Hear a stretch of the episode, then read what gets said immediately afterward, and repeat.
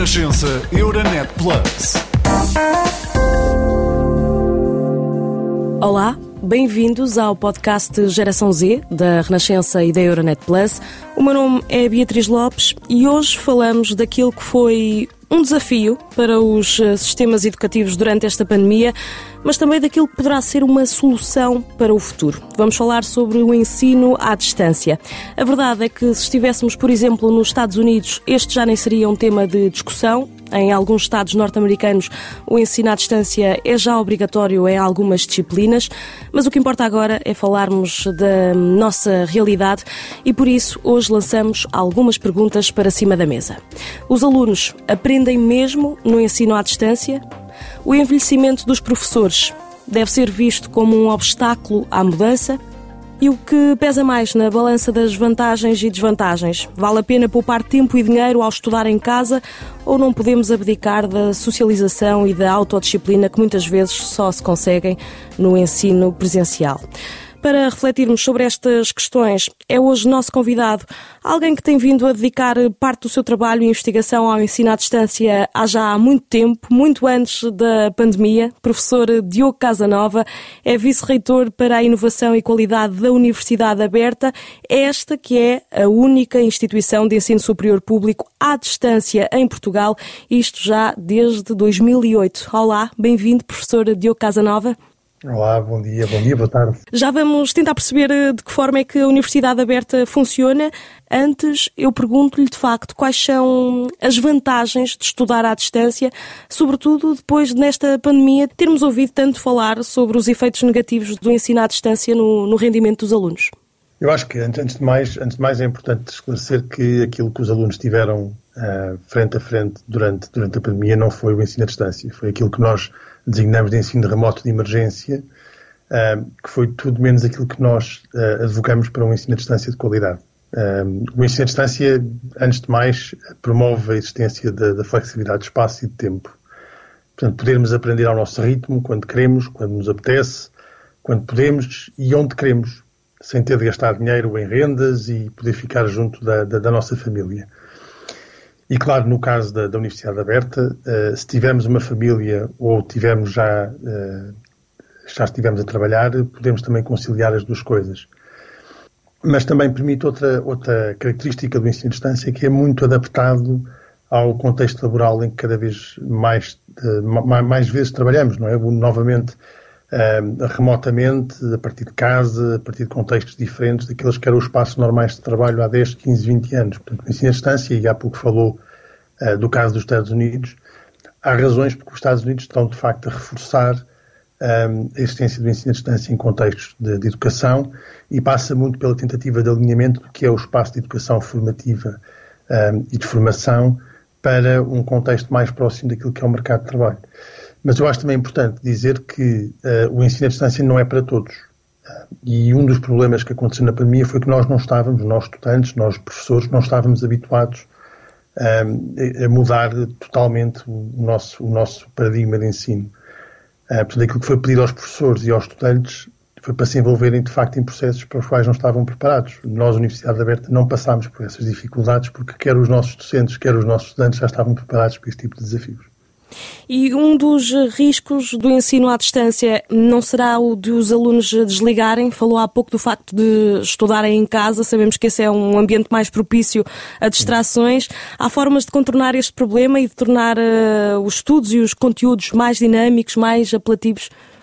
Claro que sim, nós trabalhamos, trabalhamos precisamente nesse, com esse objetivo. Tornar a aprendizagem o mais interativa, o mais dinâmica, uh, o mais versátil e o mais uh, adaptável às necessidades de cada um. Agora, uh, é interessante falarem do, da, da, da, da, existência da possibilidade dos estudantes desligarem quando estão em casa, porque é isso que os meus colegas do ensino superior presencial uh, queixam-se bastante dos seus estudantes, quando estão nas salas de aula durante duas horas a ouvir o professor a falar. Porque os alunos, de facto, efetivamente desligam em casa, mas também se desligam quando estão numa sala de aula, não é? e nós, eu tenho duas filhas e as minhas filhas, quando estão a navegar na internet e olhar para os telemóveis e saltar do TikTok para o Instagram, veem os conteúdos em 15 segundos. 10, 15 segundos é o máximo de atenção que, que, que, dedicam a um determinado tipo de conteúdo. E nós próprios também, quando estamos no Twitter, quando estamos no Facebook, e saltamos de conteúdo em conteúdo, de comentário em comentário. a aprendizagem também tem que alterar bastante para se adaptar a este tipo de realidade. E se nós continuamos a ensinar da forma como aprendemos há 20, 30, 40 anos, dificilmente vamos adaptar à forma como os estudantes aprendem na sociedade, no dia a dia, no seu envolvimento com as redes sociais e com os telemóveis. Portanto, é um exercício que temos que fazer não só no ensino à distância, mas também no ensino presencial. A verdade é que temos vindo a falar muito da, da, falta de professores e este é também um desafio para eles. Uh, temos falta de professores, estão cada vez mais envelhecidos. Uh, formar professores para o uso de ferramentas digitais tem de ser aqui uma prioridade para o governo, é essencial?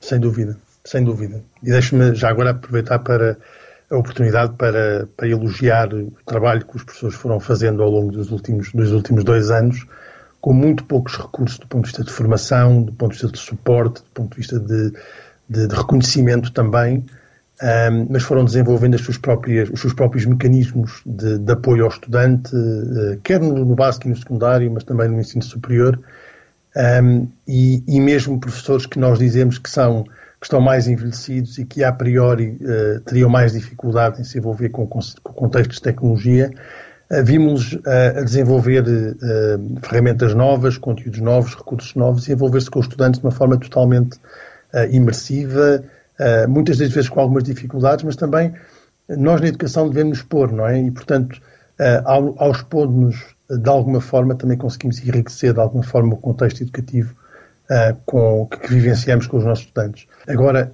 é importante, de facto, reforçar essa ideia de formação e não me parece que o facto dos docentes estarem mais envelhecidos faça com que necessariamente eles sintam menos capacitados para se envolverem com contextos tecnológicos. Deixe-me perguntar-lhe uh, se uh, o ensino à distância não poderá também ser aqui uma solução para a falta de professores. Eu não sei se este meu raciocínio fará sentido, uh, mas, por exemplo, o facto de um só professor dar aulas a um número limitado a estudantes dentro da sala de aula é uma desvantagem. Se calhar, através do ensino à distância, poderia atingir um maior número de estudantes, ou estou a pensar mal? Não está a pensar mal teoricamente. Um, agora, eu acho que devemos ter alguma, alguma, alguma, alguma cautela com, com esta imediata associação de conseguirmos chegar a um número muito mais significativo de estudantes no ensino à distância, em particular porque a falta de professores que nós temos é fundamentalmente no básico e no secundário. Uhum. No básico e no secundário, os próprios estudantes podem não ter maturidade suficiente para se envolverem neste tipo de contextos. Eu acredito que, em algumas, em algumas áreas, em algumas disciplinas, em alguns contextos, até possa fazer sentido, mas o papel do professor e o papel de turmas pequenas é, é, é, também um aspecto fundamental. E eu, por exemplo, estou, estou agora no, no, norte, no norte da Europa e há uma razão porque o norte da Europa tem dos melhores sistemas educativos do mundo e passa muito pela, pela, pelo rácio professor-aluno que é uh, bastante mais, ou aluno-professor, que é bastante mais baixo nos países nórdicos, portanto há mais, menos alunos por professor do que acontece no sul da Europa. Eh, porque a presença do professor e a participação do professor é também fundamental. Agora, não digo que também não hajam contextos e situações em que isso faça sentido de facto e que o investimento no ensino à distância, também no básico e secundário, não possa promover e desenvolver um tipo de competências e um conjunto de competências que façam sentido mesmo a esse tipo de público. Eu já uh, falei aqui exatamente do exemplo dos Estados Unidos. Uh, no estado da Flórida, por exemplo, os alunos do ensino secundário já são obrigados a frequentar pelo menos uma disciplina através do ensino à distância. Esta seria uma uh, boa ideia, implementar uma, uma medida deste género para que a mudança uh, fosse gradual e não custasse tanto, começar logo no ensino secundário, antes mesmo do, do ensino superior? Não vejo porque não. E, e aliás, procurando alinhar-me precisamente àquilo que lhe disse há pouco. Quer dizer, a utilidade do ensino à distância não é só na perspectiva tecnológica, mas também na, na possibilidade que permite aos estudantes desenvolver um conjunto de competências de, de estudo autónomo, de, de, envolvimento com o tipo de recursos e com o tipo de realidades educativas que se aproximam muito daquilo que eles vão ter que desenvolver para uma aprendizagem ao longo da vida, porque tem tudo a ver com a questão da autonomia, da, da capacidade de aprenderem uh, por si. E, portanto, se nós começarmos a desenvolver desde, desde o ensino secundário algumas dessas competências, como fizemos na altura da pandemia, portanto, novamente pegando o exemplo das minhas filhas, que até estão no ensino básico, desenvolveram um conjunto de competências em termos comunicacionais, em termos da própria avaliação, do próprio acesso a recursos, do desenvolvimento de novos contextos e de novos, e de novos conhecimentos na utilização, por exemplo, de, de apresentações em PowerPoint que não faziam em contexto presencial. Isso faz com que também desenvolvam um tipo de competências. Portanto, faz sentido, de facto, apostar nessa, nessa dimensão em situações individualizadas, pormenorizadas, uma disciplina, por exemplo, seria um bom exemplo, uh, mas por que não? Uma das consequências incontornáveis que têm sido apontadas a, em estudos científicos dizem respeito a, precisamente aos alunos mais desfavorecidos, que muitas vezes a, não têm equipamentos ou ligações à, internet e que acabam por ter pior aproveitamento escolar. aliás, recorrendo aqui aos dados da OCDE, Portugal é um dos países europeus onde há mais residências sem acesso à internet. reconhece que este é também um obstáculo? Sim, mas é um obstáculo para o ensino à distância uh, em particular, claro, mas fundamentalmente para a educação das crianças. Uhum. Que, uh, o acesso à informação é, de facto, um dos maiores, uh, dos maiores desenvolvimentos que nós fizemos como sociedade. o acesso a conteúdos que há 20, 30, 40 anos nós não tínhamos acesso. E, portanto, se nós estamos a barrar o acesso a muitas dessas crianças ao, ao posto de conhecimento que é a internet, estamos a colocá-las automaticamente em desvantagem. Portanto, acho que a formação dos professores é importante, mas também esta questão de garantir que uh, todas as crianças tenham acesso à internet e tenham acesso a um, a um, dispositivo móvel que lhes permita o acesso à internet, acho que se torna uma das ferramentas mais, mais uh, uh, relevantes para, para a democratização e o acesso à, à educação, é a educação formal e não formal, portanto, o acesso a conhecimento. Há pouco falava do bom exemplo uh, que têm sido os países nórdicos. O professor Diogo Casanova fez um percurso académico no, no Reino Unido como investigador e posteriormente como docente. Um, hoje está na Lituânia. Um, consegue ter hoje a percepção se estamos ainda muito atrasados relativamente a outros países europeus, relativamente ao ensino à distância? Sim, em relação eh, ao ensino à distância, nós eh, na Universidade Aberta fazemos parte de uma rede eh, europeia de dimensão muito significativa na área do ensino à distância. Portanto, nós não somos a única universidade de ensino à distância na Europa, somos uma de, de 12 ou de 13 instituições de ensino superior que se dedicam unicamente ao ensino à distância e podemos comparar e estamos muito próximos deles. Portanto, aquilo que fazemos não é diferente de outras instituições. Agora, o que se nota, e isso de uma forma bastante significativa, é uma, uma abertura para o ensino à distância diferente eh, eh, fora de Portugal do que aquilo que acontece em Portugal e, em particular, nos países do sul da Europa. Por exemplo, em relação à avaliação, há um maior investimento no Reino Unido eh, na possibilidade da avaliação digital, eh, da, submissão de trabalhos online, da realização de avaliações e de provas online, do que existe, por exemplo, em Portugal, onde existe ainda uma grande desconfiança em relação a tudo o que seja mecanismos de submissão de avaliação um, em contexto online e, portanto, resumimos a um, um, contexto presencial que nem sempre permite avaliar uh, os objetivos de aprendizagem que nós pretendemos, pretendemos avaliar. Portanto, eu diria que sim, mas que tem mais a ver com a percepção que nós temos sobre a utilidade do ensino à distância e sobre a utilidade da tecnologia educativa uh, do que propriamente as ferramentas que temos à nossa disposição, porque aí estamos ao mesmo nível do resto dos países da Europa. E falando concretamente da Universidade Aberta, como é que tudo funciona? Estamos a falar uh, de que oferta de cursos, dedicados a que idades? A Universidade Aberta tem 44 ciclos de estudo, portanto, tem licenciaturas, mestrados e doutoramentos, um, e oferece, oferece, oferece licenciaturas desde a educação, passando pela informática, pelo ambiente, pela história, pelas humanidades, pelas línguas. Portanto, tem uma oferta gestão, tem uma oferta muito larga de, de, de cursos um, daqueles que nós sabemos e, e, e, consideramos que são passíveis de ser oferecidos em ensino à distância. Nem, todos, nem todas as áreas disciplinares uh, nós conseguimos replicar ou garantir uma boa qualidade nos cursos que oferecemos e, portanto, não decidimos não apostar nessas áreas. Uhum. Não vamos fazer, por exemplo, medicina, porque medicina é impossível de ser oferecida eh, no âmbito de um, ensino, de um curso de ensino à distância. Agora, como é que nós, o tipo de público que nós temos normalmente são aquilo que nós chamamos de público não tradicional, portanto, são uh, pessoas acima dos 23 anos, por norma, uh, pessoas que conciliam o trabalho com, e, e, e, os, e, os, condicionamentos familiares com a possibilidade de, de de conjugarem o ensino e a oferta de ensino, mas depois também temos alunos de mestrado e alunos de doutoramento que são mais parecidos tradicionalmente com o tipo de estudante uh, que temos normalmente nas universidades uh, presenciais em Portugal. E a comunicação entre alunos e, e docentes é flexível? É muito flexível porque todo o nosso modelo pedagógico está assente naquilo que nós chamamos de aprendizagem assíncrona. Portanto, aprendizagem através de texto, através de, de vídeos gravados, através dos chamados PowerPoints narrados, através de conteúdo que, é, que permite um envolvimento em alturas diferentes do tempo para permitir a tal flexibilidade de espaço e a flexibilidade de, de, de tempo. Portanto, o estudante pode envolver-se com, com, com, o docente, sabendo que vai ter uma resposta do docente e normalmente uma resposta que é dirigida a ele, portanto, personalizada, individualizada ao, ao próprio estudante. Portanto, a comunicação é flexível e é muito dirigida ao próprio estudante. E pelo que percebi, mesmo quem tenha maiores dificuldades tecnológicas, eh, no início de cada ano letivo eh, há uma espécie de formação, não é? O chamado módulo de ambientação online. Sim. E, e Isto consiste em? Eh, sim, é aquilo que o Apolo dizia, não é? Portanto, tem a ver com por um lado, a gestão de expectativas do que é estudar em ensino à distância, que foi aquilo que os alunos das universidades presenciais não tiveram nos últimos, nos últimos dois anos, quando foram obrigados a ir para o tal ensino remoto de emergência. Portanto, explicar o que é ensinar, eh, aprender online, eh, o que é se envolver com conteúdos, qual é a responsabilidade deles como estudantes, qual é a nossa responsabilidade como docentes, mas também uma incursão às, às, tecnologias que vão ser utilizadas, às ferramentas que vão ser utilizadas, ao tipo de suporte que é dado pela própria instituição. Portanto, é uma tentativa de introduzir o estudante àquilo que é um contexto de ensino para o qual eles não estão necessariamente habituados, porque eles vieram de escolas, de espaço escolar e de espaço educativo, que é fundamentalmente presencial. Portanto, é importante dar estes, estes novos passos uh, no que é ensinar online, sabendo, porém, que eles estão habituados às ferramentas. Portanto, é mais a tal perspectiva de aprender autonomamente e de se envolver num tipo de contexto de aprendizagem que é de facto diferente. Uhum. E relativamente ao pagamento de propinas, há aqui diferenças ou não?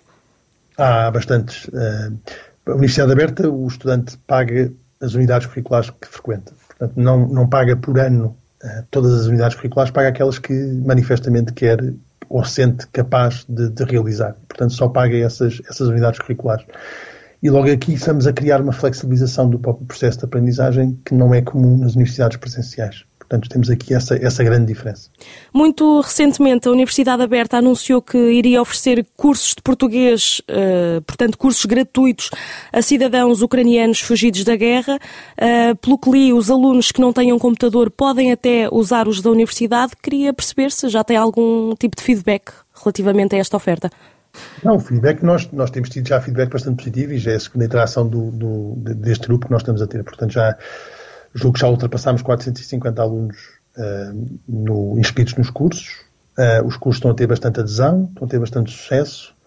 Uh, são cursos online, para este tipo de perfil de, de estudante é, é, altamente vantajoso e tem obviamente uma vantagem é que a disparidade geográfica destes alunos, destes, destes alunos que são alunos com características muito diferentes, mas que vêm de, de, de zonas geograficamente dispersas do, do, país, não é? Porque temos uh, estudantes desde Trás-os-Montes ao Algarve, permitem-lhes estudar no próprio contexto e conforto da sua casa, se tiverem acesso a um computador, ou de facto dos tais, dos tais centros de apoio que nós temos espalhados pelo país. Portanto, essa, essa é de facto uma vantagem muito, muito grande em relação a uma universidade presencial, onde os alunos teriam que se deslocar ao espaço físico e, portanto, não, por exemplo, uma universidade em Lisboa, teriam que se deslocar a Lisboa para, para, para terem estas aulas de português. Eu termino sempre o episódio do Geração Z pedindo uh, um conselho aos nossos convidados. Que palavra é que gostaria de deixar aos jovens que eventualmente ponderam estudar à distância? A perseverança. Acho que é, acho que é a palavra a palavra-chave para, para, para não dizer resiliência, porque é uma palavra uh, excessivamente utilizada hoje em dia uhum. na, na sociedade portuguesa, mas perseverança seguramente. Um, eu acho que é uma questão de tempo uh, até o ensino à distância de facto começar a ser cada vez mais utilizado em todas as instituições de ensino superior, seja para licenciaturas ou para mestrados, e portanto vai haver essas oportunidades para os estudantes para além de, de, de, já existirem na Universidade Aberta, noutras instituições de ensino superior. Agora, é fundamental que os estudantes, de facto, dediquem-se, por um lado, mas por outro lado também aprendam a ser autónomos no seu processo de aprendizagem e não estejam à espera uh, daquela expressão inglesa, que é o spoon-fed. Portanto, que sejam, que estejam à espera que o conteúdo venha uh, diretamente para eles, sem eles terem que fazer uh, esforço e se dedicarem ao estudo e à aprendizagem, porque quando chegam ao ensino superior, eles próprios têm um papel muito ativo no seu processo de aprendizagem. Obrigada, professor Diogo Casanova. Foi um gosto. Diogo Casanova, ele que nos ajudou aqui a refletir sobre o papel que poderá ter o ensino à distância na escola do futuro e que já é uma realidade na Universidade Aberta, Como percebemos, digitalizar as escolas é muito mais do que comprar computadores. A própria Comissão Europeia já fez um diagnóstico que concluiu que mais de 20% dos jovens não demonstra sequer um nível básico de competências digitais, quanto aos educadores, nem 40% se sente à vontade para utilizar tecnologias no ensino. Ainda assim, fomos tentar perceber que investimentos é que já foram feitos em Portugal, nomeadamente no que diz respeito aos fundos europeus que têm sido mobilizados para apoiar a transformação digital das escolas. Ora, de acordo com os dados enviados à Renascença pelo chamado Programa Operacional do Capital Humano, até ao final do ano passado, são estes os últimos dados, Portugal recebeu uma verba total de mais de 115 milhões de euros. Este dinheiro foi utilizado para a compra de computadores para alunos carenciados e professores e ainda para a formação contínua de docentes em competências digitais. De resto, espero que este episódio tenha sido útil para esclarecer algumas das tuas dúvidas. O Geração Z está de regresso daqui a 15 dias, dia 15 de junho. Até lá! Lisboa, Renascença Euronet Plus, a rede europeia de rádios para compreender melhor a Europa.